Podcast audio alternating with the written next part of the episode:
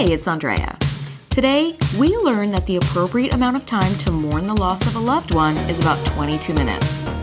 Kivas Fajo should get into the baby proofing business. And we ask the question why does Geordi sleep in his uniform and shoes? Stay with us. Welcome to the TNG podcast, the number one place in the Alpha Quadrant to geek out about all things Star Trek The Next Generation. I'm co host Shereese. I'm your co host, Andrea. Shereese, today we are talking season three, episode 22, The Most Toys, which. Bum, bum, bum. Oh, okay. wow, already. Uh, this episode was written by Shari Goodhartz and directed by Tim Bond. Before I get into the plot, this is kind of a special one for you, yes? Yes, I'm super excited to to go over this one. I think this episode is so fun. Um, Data is one of my favorite characters, so I'm always down for a good data heavy episode.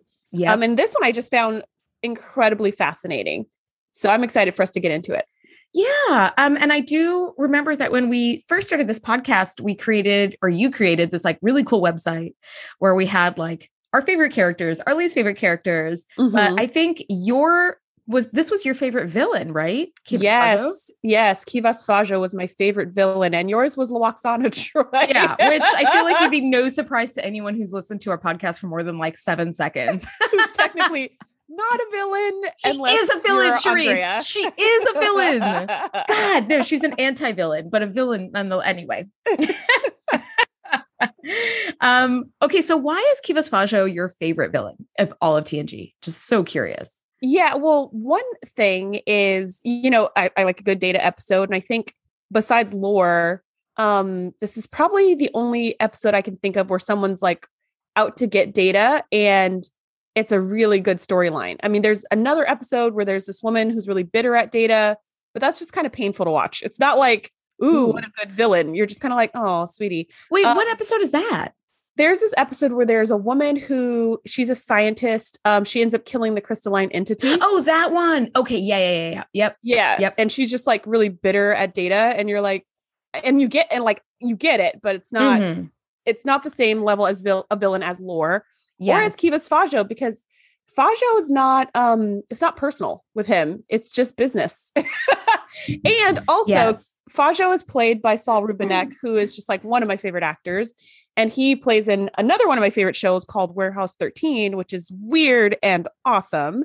Oh, So watching I don't even think I've ever heard of that show. yeah, it's it's it's great. It's like they go and find artifacts from the past, like historical artifacts Okay. that have like magical powers because Okay. of their historical properties. And so it's like they'll Sounds like find something, something- it's very sci-fi and fantasy. They'll find like something from Cleopatra and it turns everyone to cats or something like that. Like it'll just be something crazy and mm. it's these agents who are going around the world trying to discover these things and like confiscate them before bad guys do crazy things with them.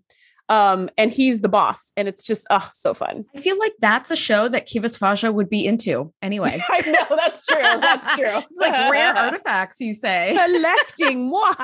Maybe that's how he got the job. um, I really love Saul Rubinek uh, in another favorite show of mine, Frasier.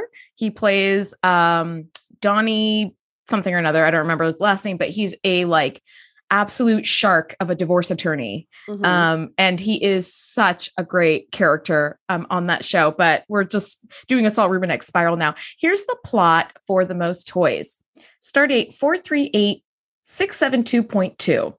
The Enterprise is called to assist the colony on planet Beta Agni 2, which has suffered contamination to its water supply. They meet with Kivas Fajo, a trader who so happens to have the extremely rare compound needed to neutralize the contamination. The volatile substance cannot be beamed aboard, so Lieutenant Commander Data is assigned to make several shuttle trips back and forth to collect the cargo. Just before the final trip, Data is kidnapped, bum, bum, bum, and his shuttle is rigged to explode. The Enterprise crews scan the debris and find trace elements matching Data. Believing he's dead, they are forced to leave to continue their mission. Damn. Thank God it was Data who was kidnapped because if I was kidnapped and was like, the Enterprise is looking for me, and then the woman Varria would be like, no, they aren't. We put all your trace elements aboard. So they think you're dead and they've already left. I think I would just have like um four straight months of like panic and not be able to think straight and be probably crying in the corner and freaking out and like ripping my hair out. So thank Yeah, God you it's would- data would- who doesn't do that. You would not make a very cute addition to the museum if you did. I would not. There would be so much wetting of the pants, they'd be like, "Oh, we don't want you for our museum at all." well, I'm sure they have some. I'm sure they have some kind of like super absorbent space pants that you wouldn't even notice because Fajo's Maybe- thought of everything. Maybe that's why they've got those like extra component to their pants that kind of look like riding pants. You know, I don't know. Who's to say? Who's to say? But all right, before we jump in, initial thoughts, Shereese. Yeah, I mean, I feel like I've covered them a bit, but um, just to go more about this specific episode, I think it's really interesting that there might be something like a space collector, someone who just collects treasures from throughout the galaxy. Why wouldn't there be? Um, assuming people have Yeah. similar, you know, desires and passions. Aliens have similar desires and passions as humans, which is what we always assume for the show. Otherwise, it doesn't make sense because we can't communicate with each other. Um, Yeah. Then it's just it's why wouldn't it be? We have people on Earth who collect rare things. We have people on Earth who collect dumb things, but Mhm. also people who spend a ton of money just so they can be the one who has the last one of XYZ. And so taking that further to say, I'm going to scour the galaxy to look for the last of whatever to like be, you know, um, to show my friends that I'm cooler than them or something. I just thought was really interesting. Yes, I love that. And I love that you mentioned the like kind of like ending up with the most things when you die. The most toys, the title from this episode actually comes from a popular saying from the 1980s um, that was all over t shirts and bumper stickers. And the saying was, He who dies with the most toys wins. That's where What this was taken. What exactly do you win? Um, life. And how do you cash it in is what I want to know. well, see, you're a reasonable person though. So you would Yeah. say that. I I mean, wasn't but saying this- that phrase in the 80s. I never heard that before. And it would and I would have asked the same question in the 80s. What do I okay win? well but i so i didn't know that was a phrase either because i was uh you know i was six or seven when 1990 hit so i was obviously too young to understand that this was a phrase going around but it really was speaking about like greed like he who dies with the most toys wins this term was actually coined by the super eccentric millionaire maxwell forbes who is the publisher of the famous forbes magazine. Mhm. so i was like oh let me do a mini dive on this guy because you say eccentric millionaire and i'm like let me know more. Um he was the publisher of forbes magazine as i said which was all about like the wealthiest people in the world. Um just as a little snippet so his life was riddled with all these like ridiculously flamboyantly rich things he did. But as an example of the, his famous flamboyance he chose this moroccan palace that he had acquired from the government of morocco for his 70th birthday he spent on this party an estimated 2.5 million dollars to charter a Boeing 747, a DC 8, and a freaking Concorde supersonic jet to fly in 800 of the world's rich and famous guests, including Elizabeth Taylor, Barbara Walters, Henry Kissinger, who was former Secretary of State, a bunch of state US governors, and the CEOs of a shit ton of like multinational corporations. This party, Shereese, included 600 drummers, acrobats, dancers, and concluded a full blown cavalry charge ending with the firing of muskets by 300 Berber mm-hmm. horsemen. What the fuck? Party favors included a custom engraved Rolex watch for each of the 800 guests. That's dope. Take take from that what you will, because I feel like on I want to be invited to that party. I would. It feels like a. It feels like a great like a Gatsby cool party. show. Yeah, it feels like a Yeah. really cool show. I mean, there's yeah, a huge waste of resources and stuff. But if you think about it, um, it's just scale. It's just scale. Like people throw huge parties Yeah. without spending all of that money that he spent. You know, but on like an infant, on a Yeah. one-year-old, the one-year-old Yeah. birthday, and they've got bounce houses and clowns and balloons, and like the one-year-old doesn't even know how to do anything. Yeah, they don't even know what's going eat. on. They don't know anything. And right, somebody could spend like hundreds and hundreds of dollars, which to me could seem very lavish for that party. But it's a matter of scale. If you've got like billions and billions of dollars, then millions and millions is the same as like hundreds and hundreds or 20s Yes, and 20s. So totally. it's just it's just kind of a matter of scale. But I think that that party sounds really, yes, definitely very lavish and also probably a good time if you were there. Um, Oh my God, invited. If you were not invited, you'd be like, who is this douchebag ruining our city? See, I feel like I the the like sneaky in me would be like, I'm gonna dress as a cater waiter and take off with one Rolex watch, and that'll be it, and nobody will even notice Seriously. you show up as like one of the acrobats or whatever. It sounds yeah. like I'd be like, I can cartwheel. was not super duper secure because he rented a palace and then had all these guests. My thought was like, oh no, don't put all the high ranking officials in the same place. Haven't you ever seen a spy movie? Yeah, there's a bomb that's gonna go off. Yeah. Or kidnapping or something. But reading, like reading about reading about Maxwell Forbes, I was like, yeah, this is the perfect quote, he who dies with the most toys Mhm. wins, to assign to Kivas Fajo. Number one, yes, I was Mhm. equal parts in awe of the ridiculous flamboyance of this party and as an extension, because it was just a reflection of like his whole life. Right. Um, by the way, he had a, a charter jet. He had a he had his own airplane, and then later um, in life, he had this like love of motorcycles, and he named the motorcycle gang that he created the same name as he had his airplane named, and the Mhm. name is the Capitalist Tools. I was like, wow, there's some I guess, because hearing about this party, I'm like, this is fucking cool. And also, this is why we need to eat the rich because this dude could have solved world hunger like four times over. And he's having fucking Secretary of States and Elizabeth Mhm. Taylor, like whatever. Um, all right. So that's a little bit of trivia I have. I have a little bit more trivia. It's sad trivia about this episode, but I do feel that it does need to be um, recognized. Famous British actor David Rappaport had originally been cast for the part of Kivas Fajo. And after filming some, but not all of the scenes as Fajo, Rappaport, who had very unfortunately struggled with depression during his whole life, attempted suicide like a few days after he had started filming. So they obviously, because had to take care of, you know, he had to have his needs taken care of. Um, they ended up recasting Saul Rubinek, who happened to just be a huge fan of the show, and as an actor was kind of in the network of new people who worked on shows and had asked for a tour of the set as he was like passing through town essentially. And they're like, well, how about more than a you know tour of the set and so they ended up casting him to take over the role um very very sadly david rappaport did later died by suicide just three days before the airing of this episode which is so sad and select Mhm. scenes with rappaport as kivas fajo were included in a special in memoriam reel in the tng uh, blu-ray set um, Hmm. so you can find little snippets the makeup is completely different um, they had to scale the makeup down Way back because they had Yeah, less because- time. because they had like two days to kind of put together a, a look for him. Um, so it's a very, very sad bit of information, but Mhm. um, I didn't think it would be doing any favors to the memory of David Rappaport to not mention it. So, Mhm. so there it is, um, which is super sad. All right. On that super sad note, shall we kick off this episode? Yeah, let's do it. All right. Um, so we see Data transporting this hytritium from the ship of a Zibalian trader. We've never heard of or seen Zibalians before.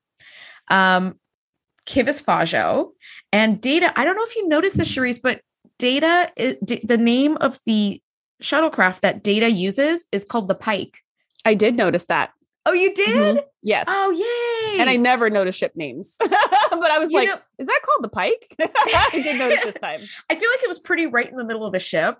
Yeah. Um, I don't know where they usually are, but I never noticed them. You're always like, oh, that's the such and such named after famous astronaut, blah, blah, blah. And I'm like, wait, I thought it was just number 002. Like that's all I usually see on the side of the shuttle. well, I do love, I will say, I do love that in real life, uh, many, you know, all airplanes and aircraft and any kind of craft have all like designation numbers, but Mhm. airplanes and boats, kind of in particular, have n- people name them. right. Mhm. Um, and I love that they kind of carry on that tradition with shuttlecraft where it's like 002, but it's also named the like Pike. Or Mhm. as you and I, you introduced me to Lower Decks over the weekend, which Mhm. oh my god, so freaking funny and such a love letter to TNG and so many Easter Yeah. eggs in it. And if you have Star Trek. listened to our beginning episodes of this podcast, we both mentioned how we would never watch Lower Decks, and we were wrong because the show's great. It's so amazing. It's take it back, eating words. It's very fun. So as we Yes. were watching Lower Decks, you noticed the ship names on Lower Decks, which I also did not Yeah, notice. all the little, all the little shuttlecrafts, and they're all things that are based in California because it's a California. Um, like Cerritos is a city in California. All Mhm. of the little shuttlecrafts That's are like true. the Yosemite, the Kings Canyon, which is a national park here in California. And and I'm only in like episode two. so I'm like, I can't wait to see how they keep like running that gag. Yeah, and you know what's funny? There's this episode where one of the characters mentions how she did a prank on Saul Rubinek.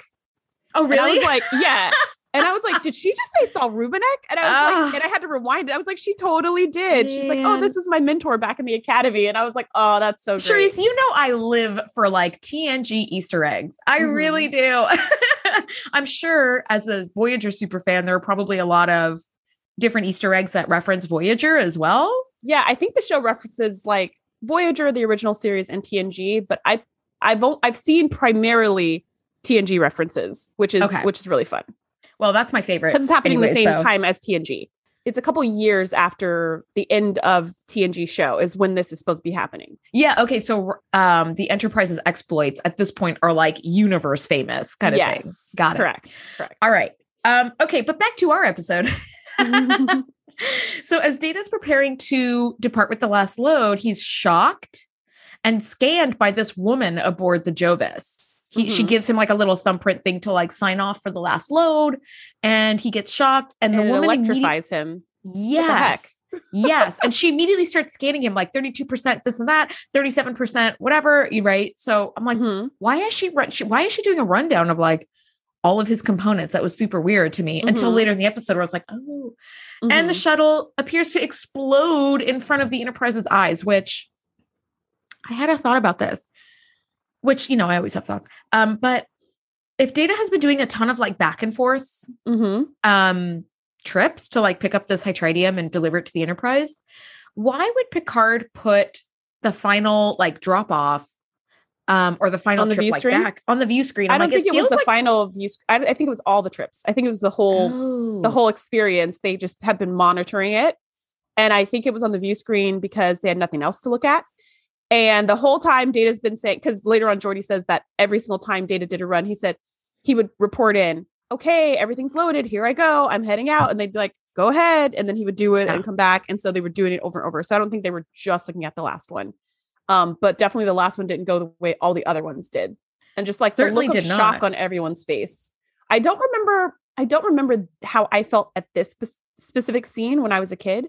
Um, but I do know watching as an adult, like I knew it was going to explode, but I was still like, oh my gosh, like yes if you see your friend explode, what the heck? Like it's Oh just my very, God. and then you, and then it's just like through stunned silence, they're looking at each other, and then Picard's like, well, we we have to keep going with our mission because there's this natural disaster going on, and we have to get there yeah but we also want to stay and investigate and see what happened. Is there any way Data could be alive? And uh, it's just it was just painful. It was it was hard to watch that little scene. Yes well also there was like an element of like gruesome to it too because not only Mhm. does the ship explode but on the view screen you see like parts of the ship like parts of the shuttle kind of like Mhm, whipping like away and you're like oh my god yes seeing debris i always think of whenever i look at this scene i always think of like oh my gosh if i can see chunks and parts like i don't want to see chunks and parts of a body or like an Mhm, android body mhm. yeah i was just That's like true. ooh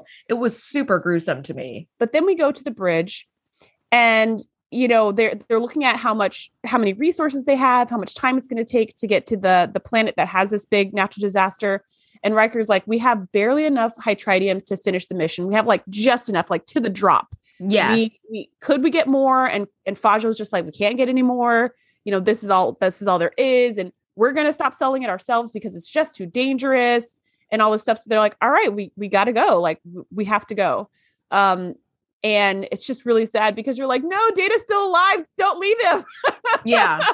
Yeah you're like no no no no. Well we don't know that he's alive. I mean we know that something has happened right? He's been right. electrified shocked and this woman has scanned all his components. exploded Mhm. yeah and we're like what the f yeah and then we see the ship explode and the enterprise has to take off which makes perfect sense Mhm. but then you know of course you and i having seen this episode a bunch of times we're like don't leave don't leave right immediately and data comes to in this like museum gallery type of room and i love that he's still he's lying back and his hand and his thumb are still up as though he like frozen in the position he was in Yep. when he was shocked which i thought was Mhm. pretty awesome Mhm. and he's like what who huh and enter Fajo and his assistant Varria or Varria and Saul Rubinek's performance is so freaking It's so delightful. it's so good I mean, the man just was Kivas Fajo. Like he's snapping, you know, he's doing the like snap, snap, snap to Yeah, test. He's like he's got these little so excited energy. jumps. uh-huh So excited. And he says it took great effort, effort to bring you here. Like just the way he's yes i was like why is he what is wrong with him he's like yelling at data so data could hear him and he's repeating himself and he's talking like how he thinks robots would talk why why and then data's just like are you holding me against my will and he's just like oh, why, yes. You're just like, wait a minute. So he knows he doesn't. Wait a minute. You're right. You're just like, everything with Fajo is like this big joke. It's like life is a game and a joke, but also he's ridiculously dangerous Yes. and deadly. And we don't know that at this point either. So right now we're just thinking he's kind of weird and what's going on and why is Eccentric he- clown. Yeah. He's just, yeah, he's just some eccentric clown. Um, and Data's like, what is what is going on? And Fajo Yeah. explains that he's brought Data here to be his plaything for his Mhm. enjoyment and entertainment. Um, and he and he tries to sweeten the deal of Data being here by saying, You're gonna be catered to, your every whim will be delivered, blah, blah, blah, blah, blah. And Data's just like, This is unacceptable, sir. Right? He's like, You you can't take somebody against their will. I don't want to be here. I want to go back to the Enterprise. yeah. And then Fajo just laughs and he's like, Well, almost your every want will be granted. That one won't be. You're Yeah. staying here, buddy. And you're just like, Oh. And Data, Data tries Well, to it- escape, of course, yeah, a few times or A like few a few different ways. and it doesn't work, right? He goes to the door and he's like, I'll just open the door. And he tries to do his super strength, which normally works on every door. I know. So disappointing when it doesn't work this time. You're like, dang it. But Kivas Fajo has thought of everything. Mhm. Everything. Yeah, he says maybe 10 androids, like you could open that door because it's made of out of like galvanic steel, not some kind of steel. Um, it's made out of some special steel that like, and it's super heavy or whatever. Data can escape that way. And it responds to DNA, which data does not have. yes, it responds Yeah. to, to galvanic skin responses and DNA. There um, you go. Neither of which does Data have. Although he could probably fake a galvanic skin response, like sweating and temperature and stuff. But he does not have DNA. And even if he did, it wouldn't be Fajo's DNA, which is the kind that you need to open it. So Mhm. this is like a super dope lock when you think about it. Like I don't think we see this ever again. you know what this is? The mo the ultimate child safe lock in the universe. That's what Yeah. Kivas Fajo should be. You know, he's all about making that money, like patent that baby and sell it around the universe because people will give all sorts of money to keep their kids safe. Yeah, So- and and biometric locks are usually like fingerprints and eye scans or something. Mhm, But mhm. to actually respond to the DNA in someone's skin, which I would not want because I don't want my DNA being measured and, and stored everywhere. No, but the point is, no, if if you could have something like that and you had some like big vault or something like that, like that'd be a pretty a pretty cool lock. Um, yeah, that would be really cool. A few other people with the key. Yeah, that- otherwise that that could turn bad. So anyway, so he's like, okay, I'm gonna attack Fajo and like take, you know, like take his body over here, put his Yeah. hand on the little button and open it like they always do in every heist movie. Like, yeah, cut off his hand and pop it on the biometric scanner. yeah, there. pop out his eye and do the scanner. They always like find a way. They do. Like you think you've got it beat, they always find a way. Um, and he gets in within maybe like, I don't know, two, three feet of Fajo, and then there's some personal force field around him that bounces data off like a rag doll. And he Yeah. tells him it's whatever that force field is, it's Android specific. It's It specifically responds. It responds to positronic net. yeah. Yeah. And he was like, Don't, you know, I wouldn't do that too much if I was you. And you're just like, oh, like he's really trapped. And By the Maria way- is just like, ha ha ha ha in the corner. Yeah, she's over there with her messed up face, being like, "Hmm, "Told Jeff." Yeah. Easily one of my least favorite makeup jobs I've ever seen. Yes. Next to those creepy kidnapper guys, because their makeup was really ugly too. okay. I mean, but so I had functional, but ugly. I had a, I had uh, I had read just like a little snippet of information. Uh, I'm sorry I didn't like write down all the correct names and everything, but the actress who played Varria or Varria because it's pronounced a certain number a couple different ways on the show. Um, she was supposed to have like antenna that knit into her hair and made kind of like this headpiece sort of thing and all this stuff. Mhm. And um, she ended up she the, the actress who played Varria like did not doesn't like a lot of makeup prosthetics. yeah, Mhm. prosthetics and makeup. So she basically went behind everybody's back to Gene Roddenberry and convinced him to have the makeup team like scale back the look, Mhm. which I feel like as hair and makeup, I'd be like, what the F? we spent all Mhm. this time working on this whole This is whatever. literally what we do all day, every day. Yeah, We know what just- we're doing. Trust us. yeah, exactly. And we've been So- crushing it this entire season, every single episode with our makeup. Yes. Have you seen the Benzites? Thank you. Anyway, Mhm. so the she ended up- Bolians? Hello. oh my God. so she ended up um With a chin hit- piece. with a chin piece. Um, and the way that they kind of wrote it into the show is like the look that like makeup gave her and hair. They gave her like an Annette Funicello hairdo, which was like a 60s, 70s, 80s kind of like big giant foofy 80s. Foofball. Ah, Mhm. it's so ugly in my opinion. Sorry. But um they ended up making her face piece kind of look like a car crash victim. That's what like that's what they said was like their um sort of inspiration. Mhm. And the way that they kind of wrote that into the show was when she talks about Fajo's like punishments, she kind of touches her face. So you're like, oh, Right. it is like scarring. It's not meant to be that way, but it is the worst prosthetic makeup. Oh, It looks so bad because I remember that and, does. like that scene where she says like this is why my face looks like this because Fajo, you know, punished me. And you're Mhm. like, okay, but he made your chin fatter? Like that doesn't really yeah. It's like it has like a sense. square kind of yeah. yeah, because they had to add a prosthetic to add in like the scars. scar- yeah, whatever. Like when it maybe would have been cooler for them to do scars on her face, kind of like those um what was the name of those those like pirates, those like space pirates? Do you remember they had like all the Oh, boils and stuff on their face, which was yeah. gross, but like the makeup job was gatherers, so the good. Yeah, gatherers, the yeah. gatherers, right? It was gross, but also you're like, whoa, like it was definitely a Mhm. look. Yeah. Probably I would have preferred something like that where she had scarring on her actual face versus Yeah. a prosthetic that has a scar on the prosthetic that just makes her chin really big. Because I was just like, it's hard to look at her. I, I didn't, didn't- and you know, I don't think she made a good call. Shereese, you're right. I don't think she did either. Um, I hey, I couldn't agree with you more on that. I also think too that like I remember this. I remember watching this as an ep- uh, uh, this episode as a kid in non HD in the Mhm. early 90s and it looked like shit even then. Yeah, it looks the same. It looks even worse now in like ultra HD, but it looked really shitty then too. Sorry, actress, like you absolutely should not have like made that. yeah, you would have looked so much cooler with one. antenna on your phone. And also, much if you cooler. also if you despise wearing a ton of makeup and all that, Don't like I get it. I don't Trek. maybe maybe just try out for a different role because like Gina Yeah. Wears like normal makeup, That's true. Right? Like you could just be a some. She could be one other of the henchmen because there was all, all the henchmen didn't have they just had like lines on their face. I think They, have didn't like a have little like doodad on their forehead that looked like, like, a little like yeah they didn't. yeah. in any case. anyway, Anyways, we, that has to be lady, said because move. you guys know how much I love the makeup on this show, except for this time. And I Yeah. also didn't like Fajo's makeup. I mean, I didn't hate it. It just looked like someone just took a magic marker and drew on his face. And I was Sure like, I wonder, I wonder if back in SD, you know, before it was. HGTV, I wonder if that looked not like marker, if it looked any different.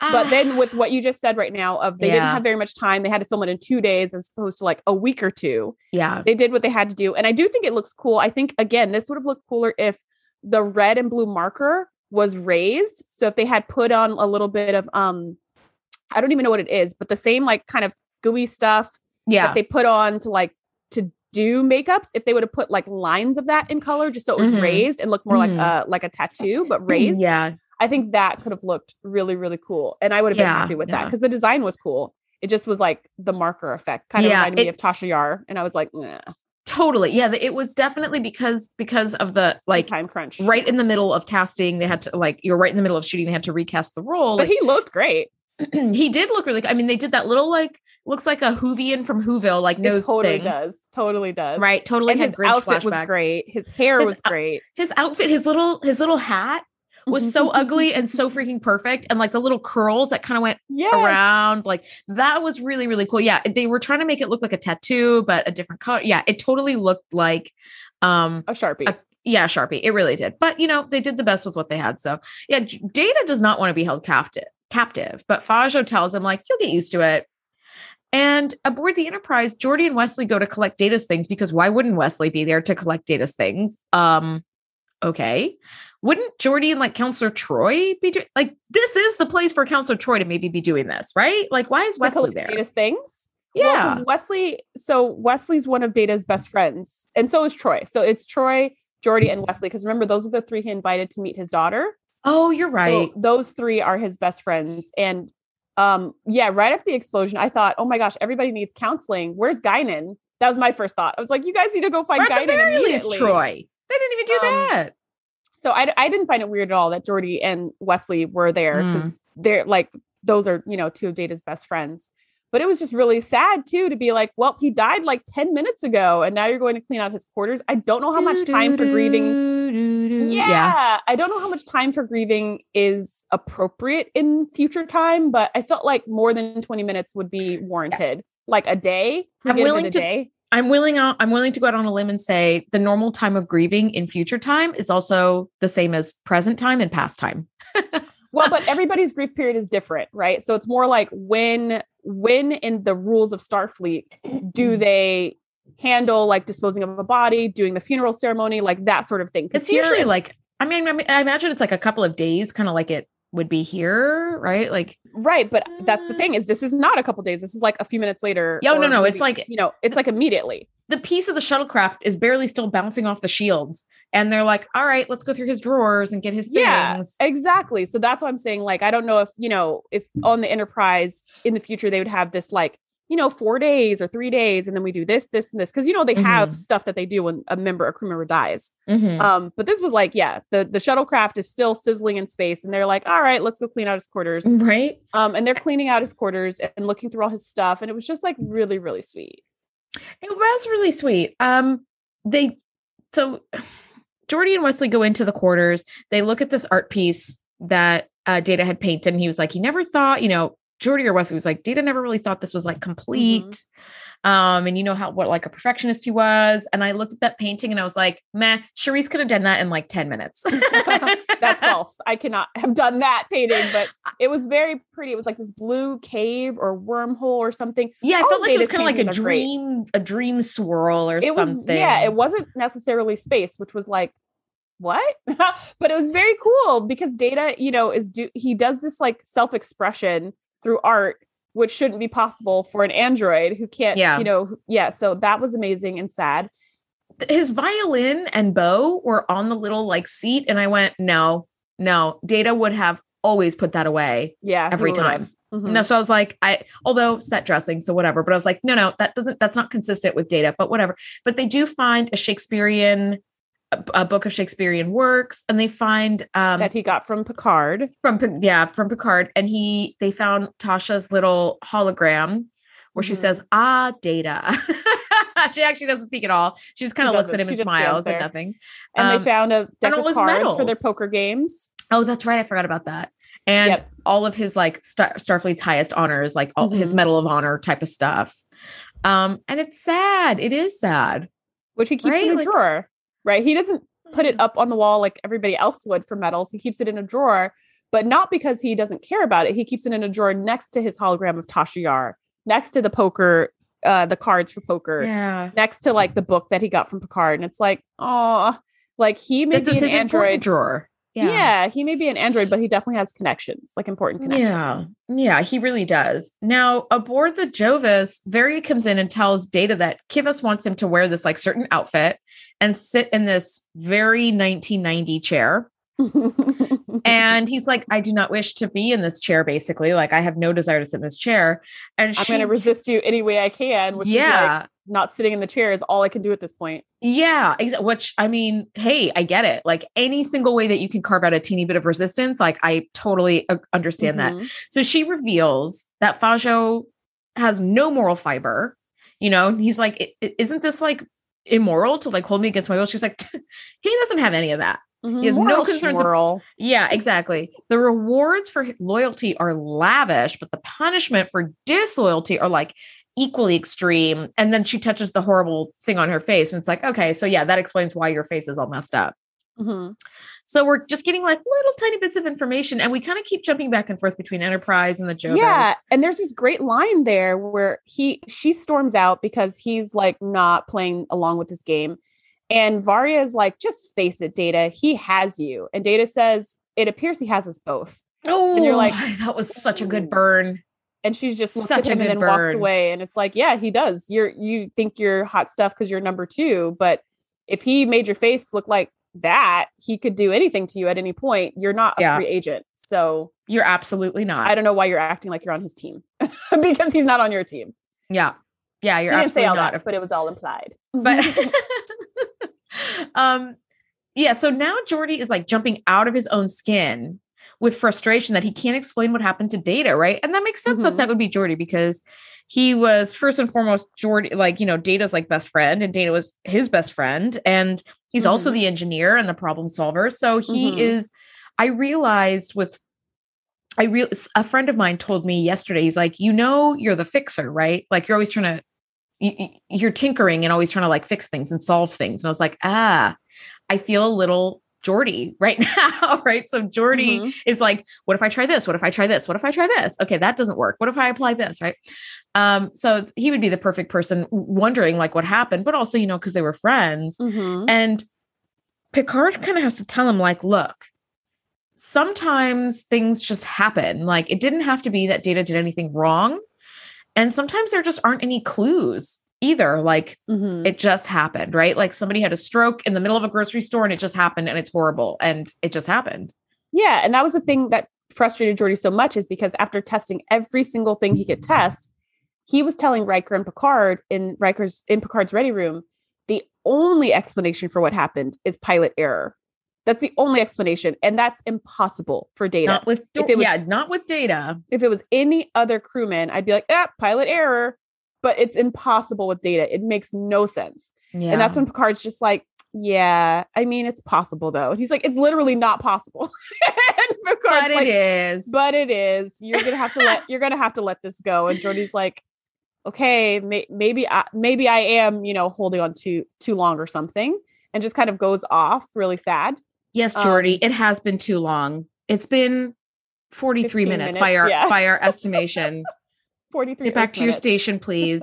yeah, and they're like, well, we need to replace data at the con.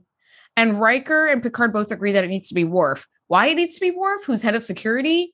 I don't understand. They always have fucking backup cons, right? Picard strides onto the Oh, bridge they- in the middle of the night yeah, to check something, like- and there's some like ensign so and so we never see again. Why does it have to be Worf at the con? I don't get it. Well, I don't know. if very season that he has to be at the con. I think it's that he has to be that he's being replaced as number two, as like the number two person in charge Ah. of the ship. So Okay. like Riker's number one, Data was number two. So he's in charge of all the away missions. He takes the bridge when Riker and Picard are unavailable. He, like et cetera, et cetera. Got so it. Okay, so now he's, he's Not being just like promoted we need Worf two. to fly the ship because Wesley can fly the ship. yeah, we a, don't. a can boy does it. It's fine. Yeah, yeah. Okay. Well, Apparently, that I makes could fly the ship. Anyone can do that, apparently. But yeah. as long as the con panel doesn't morph to say P for Picard. Otherwise, all the buttons stay the same. We're good. Stupid ass episode. Anyway, all right. So, so yeah, I, oh, that makes a lot more sense because it's like we always have like ensigns we never see again at the Yes. con. Why does that Yeah, have to yeah. He, he has other jobs to do. Which, by the way, he doesn't do very well as head of No. security. So maybe I mean, it's hard to be head of security and always be on the bridge doing. He also does ops and he does all the weapon stuff like during battles and whatnot. That seems. So I feel like you're right. the head of security should probably not also be on the bridge doing the ops. He should probably just do security. Like is what I would do if it was my ship. But you know, it's not my ship, so whatever. You know, when we create our own starship, that issue is going to be resolved. We'll have other issues, but that one won't be one of them. But anyway, that one won't be. um, so we go back to the museum, and what is so funny about this is like Data is feeding the little weird lizard thing. That's mhm. one of the collections in Fajo's museum in his Yes. gallery. And like when he first when we first see the lizard, when we first see the museum, actually, Fajo walks through every single piece in it and he talks yes. about how unique it is. It's the last one of its kind. And then he finds this lizard thing where he says a lapling. Says, oh, there you go, a lapling. And D- Data says, I thought these were extinct. And Fajo's like, almost. I've got the last one, mahaha. And he's like, and gives him this little worm or whatever. Yes. And here in this scene, when we like go back to the museum and it's just Data in there, he's like, Lulu, Lulu, Lulu, Lulu, Lulu, while he's feeding him. I just thought that was so funny. Like, I loved that so much. Also, Brent Spiner was using such a different tone of voice that I was like, who's speaking? Oh my God, it's Data. It's like Lou, Lou, Lou, Lou, Lou. Which, by the way, a couple of things. The lapling was a hand puppet. So somebody was under there, like, you know, it looked Yeah. extremely like pilot episode of TNG. It was it like looked like a really, puppet. it Mhm. totally did. But when as Saul Rubinek was doing different sound effects throughout, you know, they were shooting it m- multiple times. There were a few times he was going like loo, loo, loo, and there were a few times he was saying like bippy bippy bippy bippy, and it caught on so much that for the entire week that they were filming this, all the cast and crew was going like bippy bippy bippy like to each other, which I thought was pretty funny. Uh, but yeah, Data's like Lulu, Lulu, Lulu, and this lapling is like uh right um yeah and and i love how saul rubinek's body language is extremely on character for Kivas, right he's excited and excitable he is halting when he's like frustrated eccentric. and confused. He's totally eccentric. yeah, he's very Mhm. he kind of like, you know, kind of he he tends to like always like sort of run into the gallery room Mm-hmm. and he comes to this halt and he's like, "Ah, "You're still not wearing the outfit and you're still not sitting, in the, chair. Like Mhm. what uh, yeah, like come on, man." And of course, Data is like, "You know I'm going to use every possible method at my disposal to like resist and try to escape. So sitting in that chair is not going to be something I'm doing today." And I love that Kivas is like, "Ah, fine." And he goes to the replicator and replicates this like drink and then looks like he's going to offer it to Data to drink it, but he ends up splashing it on his uniform and it starts like burning it. And I remember that even from when I was a kid and first saw this, I was like, oh my God, it's like burning all his clothes. Mm-hmm. Um, my question is, why was it looking all black and burnt looking? Like, wouldn't we see Data's like white torso underneath? Although maybe they didn't want to film like Brent Spiner's torso. I don't know. I was like, why does that look like a crater? Well, because it's like burning through the fabric. I think that's why the fabric's all like black and burnt. But he says it's going to disintegrate your clothes in just a couple of minutes. Um, and but it won't harm your skin. So you'll just be butt naked. And he was like, and I'm fine with that. So I think that's I think that's the visual that we're seeing the clothes is being burned and eaten away, um, as opposed to dissolving, because that visual will be harder to pull off and probably not look as shocking as this, right? This is like Yeah. episode. We've got this big explosion in the beginning, and now we've got like acid thrown on his costume. And I remember this too, where I was like, why did he throw that? And then when it starts bubbling and burning, I was like, oh my gosh, it's acid, get it off, get it off, get it off. But then when he says, like, it's not gonna burn your skin, it's like, who does this? Like, what is wrong with you? And this, by the way, is after Fajo gives multiple speeches to try to convince Data to do what he wants. And he mm-hmm. is incredibly manipulative and Oh, yeah. incredibly effective. Like this would have worked on a human multiple times over. He tries threatening, he tries, you know, cajoling, he tries guilt tripping, he tries all these different things. And then in the end, he goes to acid, which just tells you a lot about this Step character. three. Yeah. Step one, cajoling. Step two, acid. So, um, so then he pours this, and I remember seeing this as a kid also with the acid because I remember just being shocked. Like I was shocked when I thought Data exploded, and I was Yes. shocked when he poured this acid. And I was like, Data is trapped. There's no way out. And you know, as an adult, I love a good episode like this where you're like, huh, I can't figure out the solution yeah. on my own. How he cannot get out of this little tiny room. Mhm. Um, and you're like, is Data going to end up being naked? Because, like, does he care? Does he not care? I don't know what's going to happen. Yes. But we don't find that out right away. Instead, we go back to the Enterprise where Geordi wakes up from a nightmare where he goes, Oh my gosh, I've missed something. Okay. About that scene. Why is Geordi in bed wearing his uniform and his shoes? That to me feels like wearing jeans to bed. I'm like, why are what is Picard the only one aboard the ship who wears effing pajamas? Seriously? why are you lying in bed We in your Troi's uniform? pajamas. I mean, she ha- she usually puts on like nighty. yeah, it's yeah, she does. You're right. She does have like a little silk nighty thing, which makes sense. But why the fuck are you in bed in your uniform with your shoes on? Was he in his uniform though? He absolutely was, girl. I was like, pause, screen. Like, I was like, Alexa, pause. He was in his uniform with his freaking com badge on, didn't have his visor on. I guess he takes his visor off to sleep, but not his shoes or his uniform. And you've been crawling around in Jefferies tubes, getting like dilithium dust on there, and you're just lying in bed. Also, underneath, you guessed it, another space painting. I was like, everything is wrong with this scene. Why is there more space paintings? Why? Why do you have your uniform and your shoes on? Okay, little background. I lived in Hawaii for a couple of years, and Hawaii is sort of a mix between like American and like Japanese customs. There's a lot of intermix because it's Mhm. geographically kind of right in the middle. Mhm. And one of the one of the habits that I picked up when I lived in Hawaii is that you always take your shoes off when you enter a house and you just go barefoot. That way you don't have like outside shit, you know, all over your floors and you know, and then you step on that and then you're in your bed or whatever. So I take my shoes off whenever I get into my house. Seeing shoes in bed, I was like, mm, mm-mm, no, like I was just like horrified. I was like, yuck, yuck, yuck, yuck, yuck, yuck. Gross. yeah, I, I was never pretty walk barefoot. I never ever walk barefoot. I think part of that is me being a microbiologist and just I don't want my feet touching anything on the ground of anybody's ground, any my even my own. but um, I don't sleep with my shoes on. I would hope not. Like, that is very that is very weird. I I don't know why they made that choice because they could have easily put him in some space pajamas for the scene. Like just easily borrow some of the have. cards. I, You know, I don't know. Or they didn't even need him to have to like wake up from a nightmare. It could have been something else. He could have been in 10 forward and just had a revelation and had to put his glass down and run out. And then he could be in that- clothes. That would have made so much more sense. The other thing that bothered me, and maybe this is just a me thing, but you know, the bed has those kind of like space blanket looking sheets. They never have any blankets. It's just like a sheet. But he was laying on top of the sheet, which bothered me because even if I'm hot in bed, I still need to have just like a little bit of sheet over me, like Mhm. just a little something. Because otherwise, I don't know, it doesn't feel like I'm in bed. I don't know. It's weird. But I was like, I'm the same way. Okay. Yeah, it was like you're on top of the sheet, you're in your freaking uniform, you've got your shoes on, and there's a space painting looking down at you.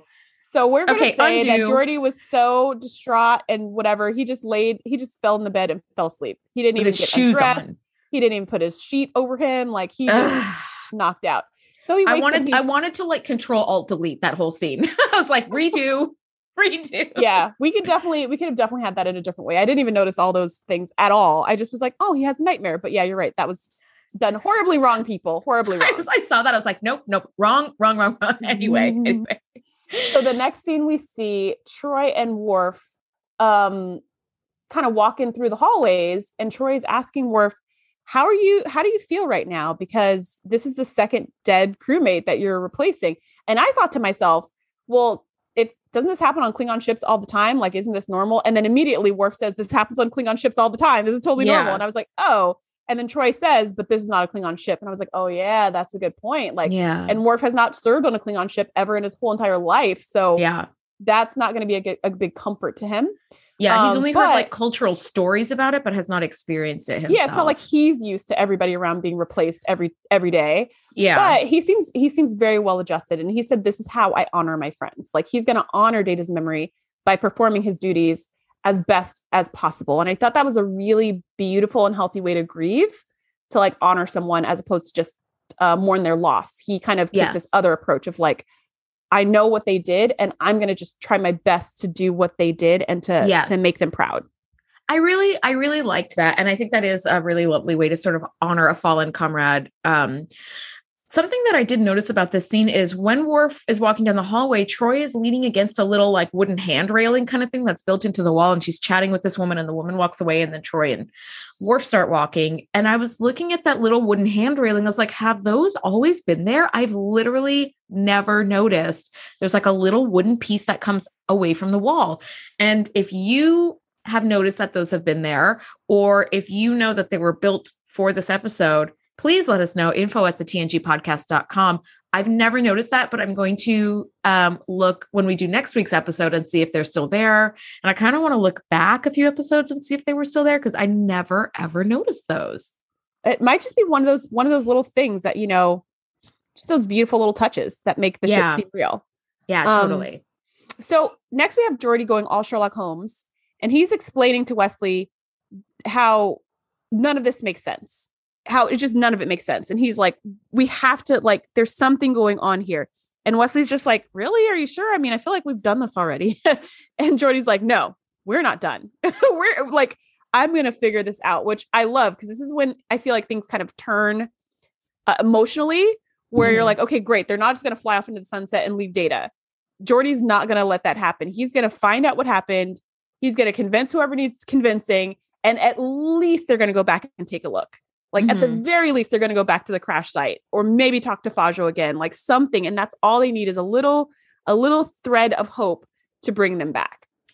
Yes, I agree. Yeah, it starts to like, wait a minute, there are some clues here because the thing that they're saying is that Data had reported to the Enterprise, like, um, ready for takeoff, you know, departing now or something. But then once the shuttlecraft actually departed, Data didn't report anything back to the Enterprise. And then there was the explosion.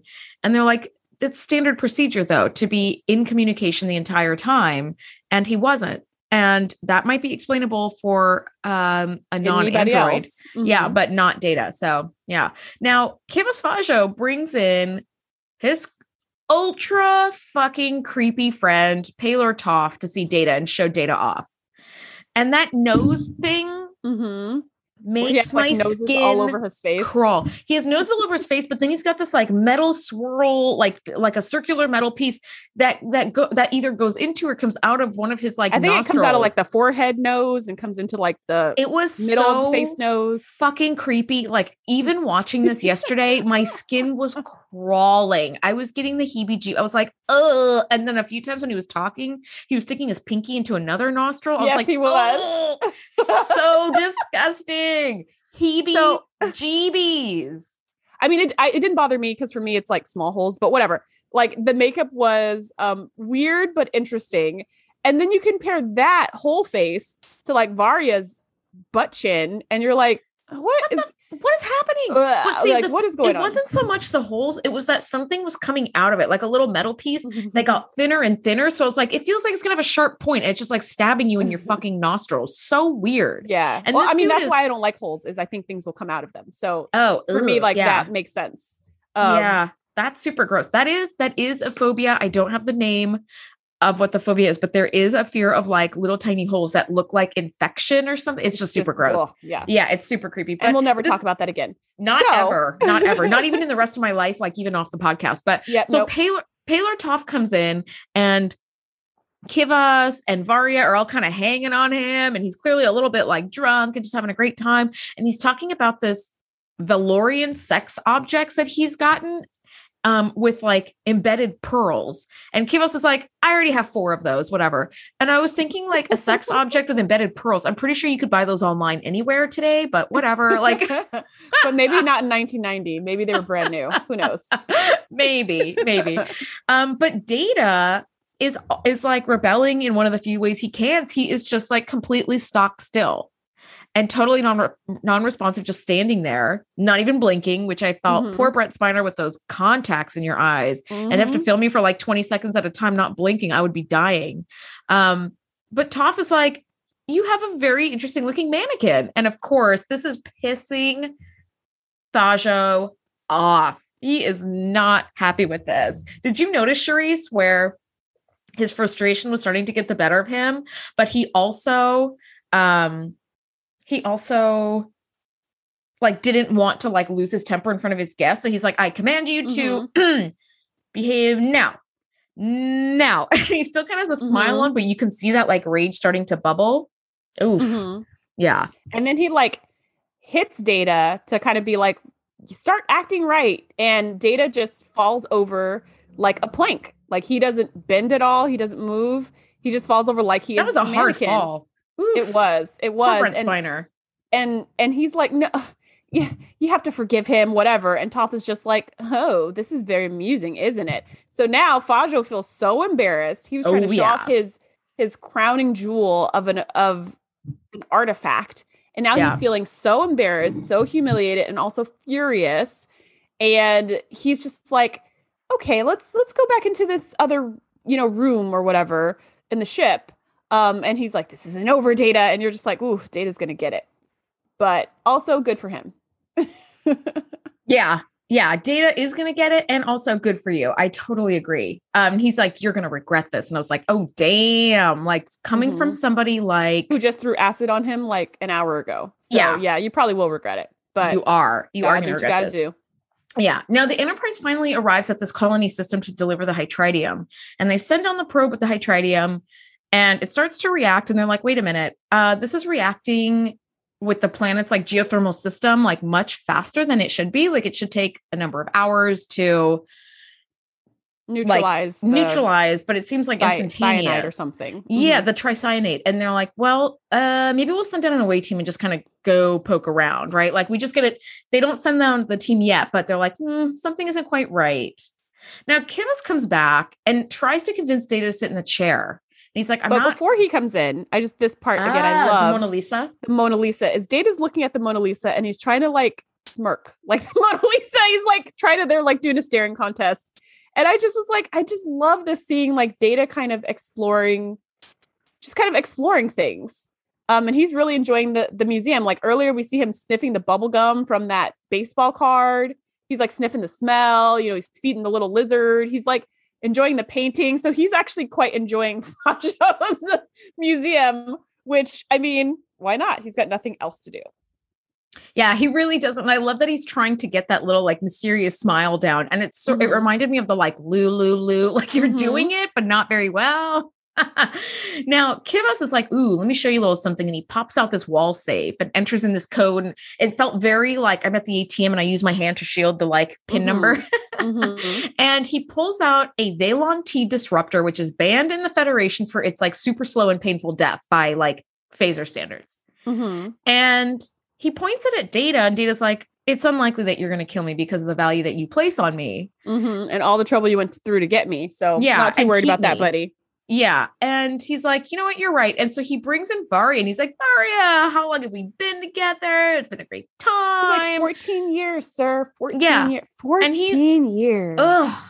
Ugh. And Such she he points out to Data, Kivas Fajo points out to Data, like, when I found her, which is like, ew, found, um, she was barely an adult. And I was like, okay, so you've like groomed this poor woman, which is super gross. And he moves Mhm. to kill her. And he's like, gonna miss you.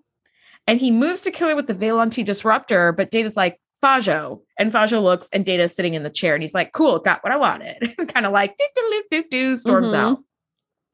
and Vaja at the same and at the same time, Varria's sitting there like, oh my gosh, like I almost just died for absolutely no reason. I almost No just reason. died so that Data could sit in a chair. Yeah. After 14 years of loyalty, of being his loyal puppet. Yep. So it, appears he has us both, Varria. Yeah, Mhm. absolutely. Um, now Crusher, Worf, and Riker beam down to this planet, and they're in this kind of underground cave. And I totally had flashbacks of Captain's Holiday. I was like, are the Yeah. Vorgons still standing there watching Vash and Picard dig for hours and hour? Okay. I was like, yeah, I just that needed poor Ferengi is still there. His bones are there with the shovel where he was digging. He dug all the way to the other side of Risa before he died. So this away team finds that the tricyanate appears to be it appears to be naturally occurring, but it actually turns out it's like this cleverly designed sabotage. And Mhm. the only way, as they piece together, to neutralize the tricyanate is hytritium. And it was just like a little too convenient that the only person who happens to sell hytritium, which is extremely toxic, extremely volatile, expensive, Mhm. and all this other shit that makes it like undesirable to have it around, is Mhm. Fajo. And Mhm. so the Enterprise is like, oh my God. And I did not remember this from the episode at all. I was like, oh, Data probably escapes and sends like a uh, like a beacon or something to the Mhm. Enterprise. But I didn't remember this. This was a twist for me. I was like, oh my God, they realized that Fajo was at the right place at the right time to assist with this disaster. Mhm. and that this And- disaster was made up. It was made up. Yeah. Cause they were like, well, why would you make up a disaster just to like Cure it. the yeah. just and, to cure it? Like and Crusher that's weird. like there's no reason to synthesize this because the process is so long and slow and so cost prohibitive. Why yeah. would anyone make this artificially? But clearly it was made artificially. So they're like, who would go to this much trouble? What would you gain out of it? And that's when Yeah. they're kind of piecing it together. Yeah, absolutely. And they finally put this into place because they're like, okay, uh, computer, run down on Kivas Fajo, which I feel like you probably should have done before you started doing dealings with him. Just saying, because it took like eight seconds to be like, collector of rare and priceless artifacts, data, go back. It's like, how did you guys not do like this 10 second computer rundown? Even if they did know he was a collector of rare objects, none of that would cause them to think that they that Fajo kidnapped data. Right. Yeah, Even if before they true. because they knew he was a traitor.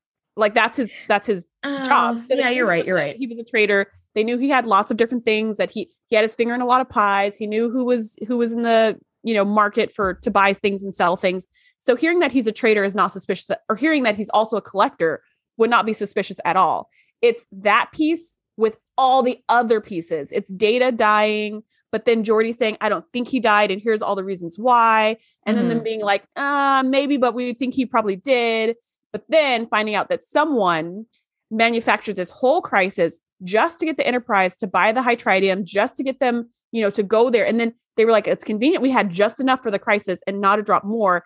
And they came here and find out that it's all artificial. And now they're saying, who's the only one who has something to gain from all of this?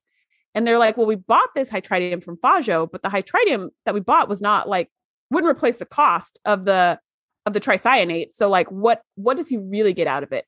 And that's Mhm. when they're like, wait a minute, the only thing besides money, latinum, whatever the heck they traded, Yeah. is yeah. that data's missing. And Geordi's been going on and on about how like data can't be can't be dead. he couldn't, yeah, he couldn't have made that mistake that led to that explosion. Yeah. So then that's when they put it all together and they're like, ah, crap.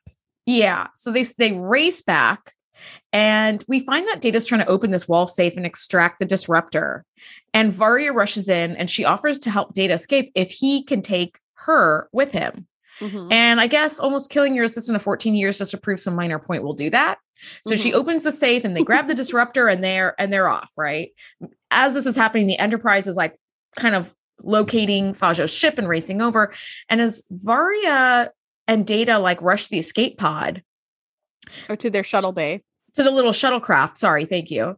Um, Varria goes to like enter the little cargo bay door code, and she's like, "An mm-hmm. alarm is going to go off like once I once I like so push the enter fast. key. So mm-hmm. we need to be quick about it." And I love that they pause several times in the cargo bay to like chat about little things. I'm like, I thought you said you had to go fast. Like, go. What are you waiting for? What are you waiting for? Like speed. Uh, uh, this speed is, is like, like this is like that episode when the ship was about to be destroyed by some like something that was melting everything. Do you remember that? and they had the cool Michael Jackson gloves where they were like, yes. "We're going to see if it's here," and they're like, "They're like scan, mm, it's blue, scan. Okay, now it's red." And you're like, "You have 30 seconds before yeah. the ship explodes." What yeah, and the computer's doing? like, "Did Six seconds until imminent destruction. What and if we try like, pink light again? yeah. What about yellow light? Let's go to yellow. It's like, oh my gosh. Yeah. Sometimes they do this on the show. I don't know.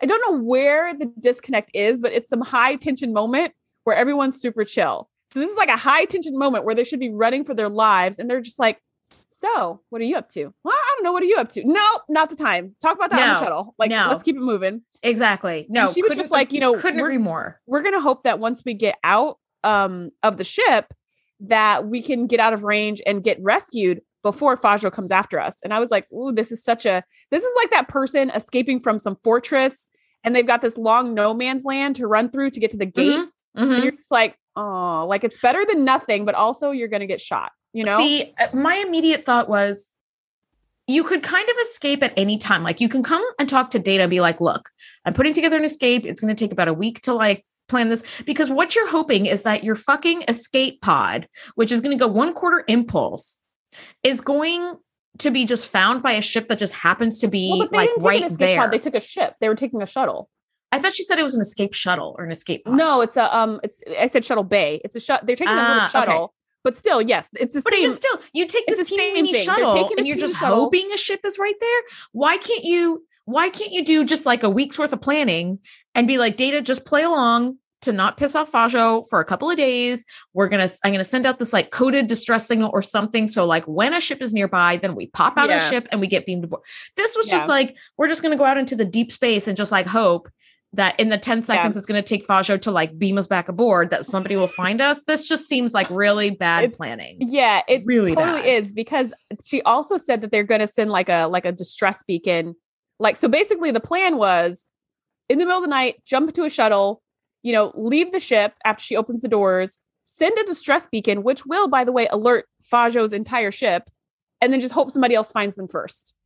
Like that was the plan. And so I mean, yeah, I, I agree with you. She maybe could have thought that out a little bit more, but maybe she was just not thinking straight because she almost died.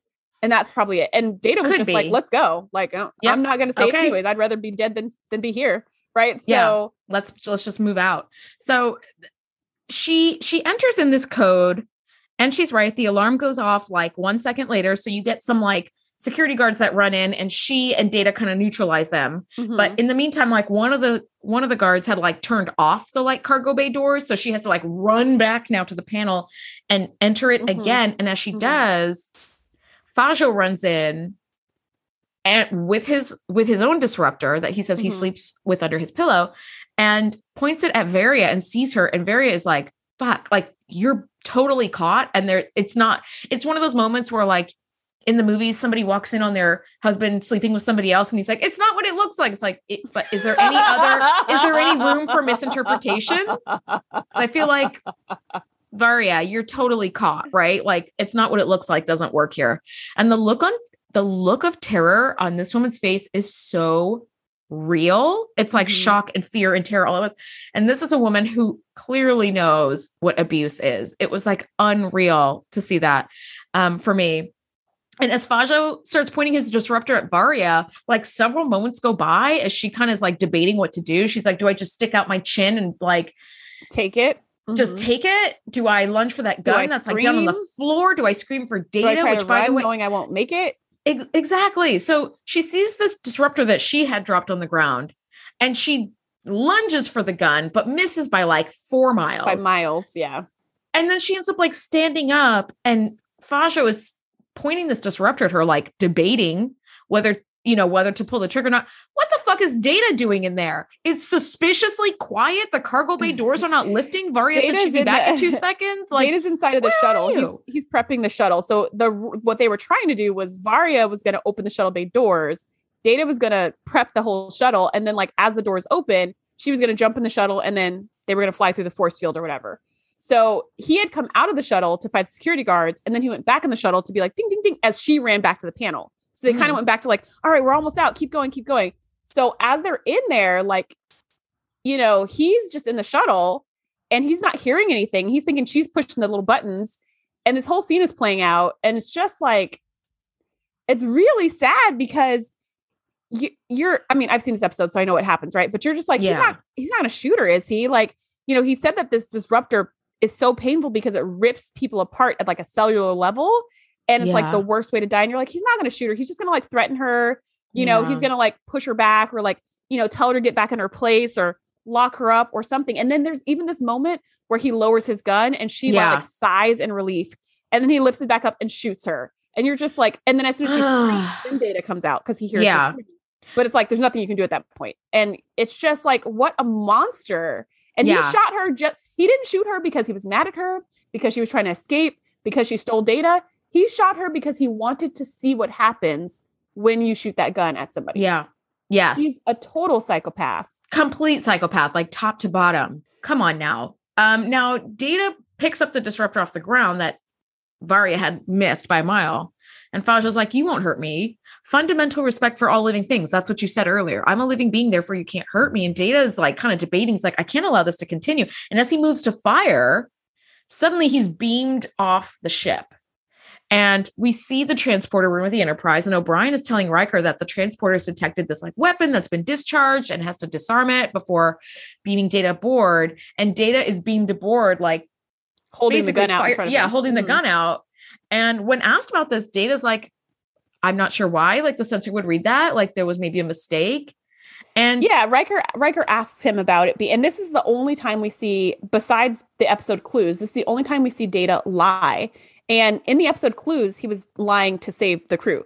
Here, he's just lying to lie like a normal human. Like you can really see his humanity showing. But Riker asks him, like, Data, we we noticed that a firearm, like a phaser, was discharging. A weapon was discharging as we transported you. Like, did something happen? And Data's like, I don't believe so, sir, and just kind of walks away. And they're like, but we just you know, you could see the look of confusion in the eyes of O'Brien and Riker because they just saw him holding out a gun as if he was shooting somebody, and they noticed that it looked like a weapon was being discharged. And Data's just like, I don't, I don't think so. Like, I don't know what you're talking about. Um, and you're like, oh my gosh, if they would have beamed him up like one second later, Fajo would just be like, you know, atoms, dust Yes. in his little shuttle bay, Yes. and Data would have been a murderer. And which he don't said he couldn't, which he said like he couldn't do, you know, earlier when he was talking to Fajo when he was first kidnapped, he's like, I can't murder. But this makes he the audience ask like, murder. He said he said he hasn't killed anyone yet. Like personally. oh, okay, yeah, there you go. But he said he is programmed to defend himself, and he is programmed to to take life, but he just hasn't yet personally killed. he someone. hasn't yet done it. Now, this Mhm. makes the audience ask, like, would Dave, Data really have killed Fajo? And I think that for me, at least, the yeah, the uh, the answer is like a big yes, right? And even Brent Spiner later agreed that like Data was totally firing the weapon when he was beamed away. Like, and I love that coming from the actor. That to me gives it like more credibility. Where I'm like, you are Data right here, right? Like you say he's like, true. no, he he absolutely was shooting. Yeah, Yeah, And- it didn't discharge on its own inside of a transporter. Guns no, don't do that. That would especially be especially when he was like moving his hand to like shoot like right then and there. So it's like, wait, a no. yeah, he would So- totally killed him, and he wouldn't have been wrong because he would have been protecting himself, defending He- himself, and everyone else that Fajo wants to murder. And like, yeah, Yeah, he absolutely would have. Now, this there's this last little bit where Data visits Fajo in the brig in the brig of the Enterprise because they've now arrested him, obviously, and tells him that his entire collection has been confiscated and everything is being returned to its rightful owner. And that was the thing that like made Fajo stop. Right? Because he's like, Mhm. don't count me out yet. I'll have you in my collection again. I had you once, I'll have you again. He's like, well, your collection doesn't exist anymore. Mhm. And Fajo's like, you must be really enjoying this. And Data says something Seeing to the me in a effect of- cage instead of you, like the roles Yeah. have been reversed. You must Yes. be enjoying this. Yes. And Data's like, I'm not capable of enjoying this. I'm just an android. And even after production, now the writers went back later and said, We wish we would have made this a little bit more clear that, like, yes, he was shooting the weapon. And at the very end, that yes, Data was clearly enjoying it Mhm. because his response was a little bit like pandering. It's like, I'm just an android, like he said. But Data Mhm. played it so str- like he played it so ambiguous, you know, not Data, sorry. Brent Spiner played this like so ambiguously that you're like, maybe Data isn't enjoying it. Maybe he is.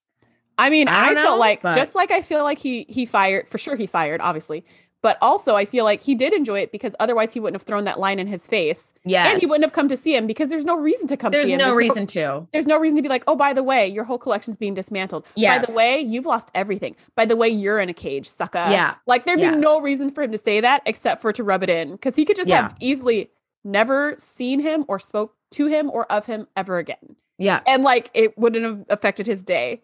So, but yeah, that that would have been nice to have a little more of that punch at the end of his um getting back at him because as audience members, that would make us feel really good to be like, yeah, you got your, you know, you got your just desserts. Yeah. Fajo, you're going to jail for a long time Yeah. for all of your A ridiculous long crimes. time. Yeah, I don't even know how that. No. now you're in a cage. Yeah, Yeah, I don't literally, even there know- it is. I don't even know how. I mean, I guess Starfleet is gonna, you know, be in charge of that because that's the other thing is like you know how in in our world on Earth, when somebody commits a crime in different countries, it's like sometimes you can be charged in multiple countries, sometimes there's no extradition, whatever. But now we're talking about like galaxy wide, um, and he's just committed crimes everywhere he's gone. So Yeah. I don't know, All over the place. light of day. That's for sure. Now, as this episode is over, I have one last little teeny tiny bit of trivia. In in um, a scene that was present in the script but not in the final episode, Fajo had sent Varria to test Data's sexual abilities. That's However, yes, however, Data learns of the intent ahead of time, leaving Varria utterly humiliated, which would later fuel her desire to betray Fajo, like in that climax. It wasn't the shooting, you know, the like, I almost killed her just to make a point, And now she's turned. Yeah. So I thought that that was really good that they didn't include that because I would have I, yeah, been like, can't- nah, we yeah, can we, we don't need we don't need android thing? sex. Stop. Stop trying to give me the android sex. Sure, I don't android no. sex and also selling women's bodies for your own like can we just get away Yeah. from that like we Yeah. that's been done we Yes. had all of risa like let's move on let's try something different so i'm really glad they didn't go in that direction So final thoughts on this episode. um it was just so fun to see saul rubinek as like a freaking 20 year old or whatever like it was just Yeah. so fun to see him. Um, I love that this episode was a whole kind of like who done it mystery, kind of mixed with this cat and mouse game. I think it's a super interesting concept. Now, when I watch this episode, it makes me think of that like collector guy from the uh, from the Avengers movies. Um, whose name I don't remember, but like I hate that it reminds me of that guy because I think that guy's really dumb, and I really like Kivas Fajo as a character. So I hate that that's in my brain, but it did remind Yeah. me of that. Um and i think that this character is super just fascinating. The whole the whole plot of this was super fascinating. What about you? Um, it was a really fun episode. I enjoyed kind of like relearning uh like the way that the enterprise figures out like why this like hytritium and tricyanide reaction was even happening, like why they were well placed to be within Kivas Fajo's range, like because Kivas Fajo had said at the beginning, like I've gone through an enormous amount of like time and expense to to acquire you, Mhm. which I just thought was like, oh, you're trading with the enterprise or selling something to the enterprise. Data is sending this back and forth on the, you know, he's going back and forth on the shuttle. You spotted him and you're like, oh, I, I want him for my collection, not realizing that he had spent like weeks and months planning this whole ruse to like get him, Mhm. which is pretty Mhm. interesting. So I thought that was really fun. I really enjoyed it. And Saul Rubinek fucking crushed it as Kivas Mhm. Fajo. He was eccentric and crazy and wild and like unstable and just all the right kind of like fun villain that you like love to love instead of loving to hate. Um, next week we are talking season three, episode 23, Sarek. Thank you guys so much for listening. We'll see you next week. bye thanks for geeking out with us be sure to join the crew at the tngpodcast.com to be the first to know when we do our live shows or host events exclusively for our members. We'll see you next time.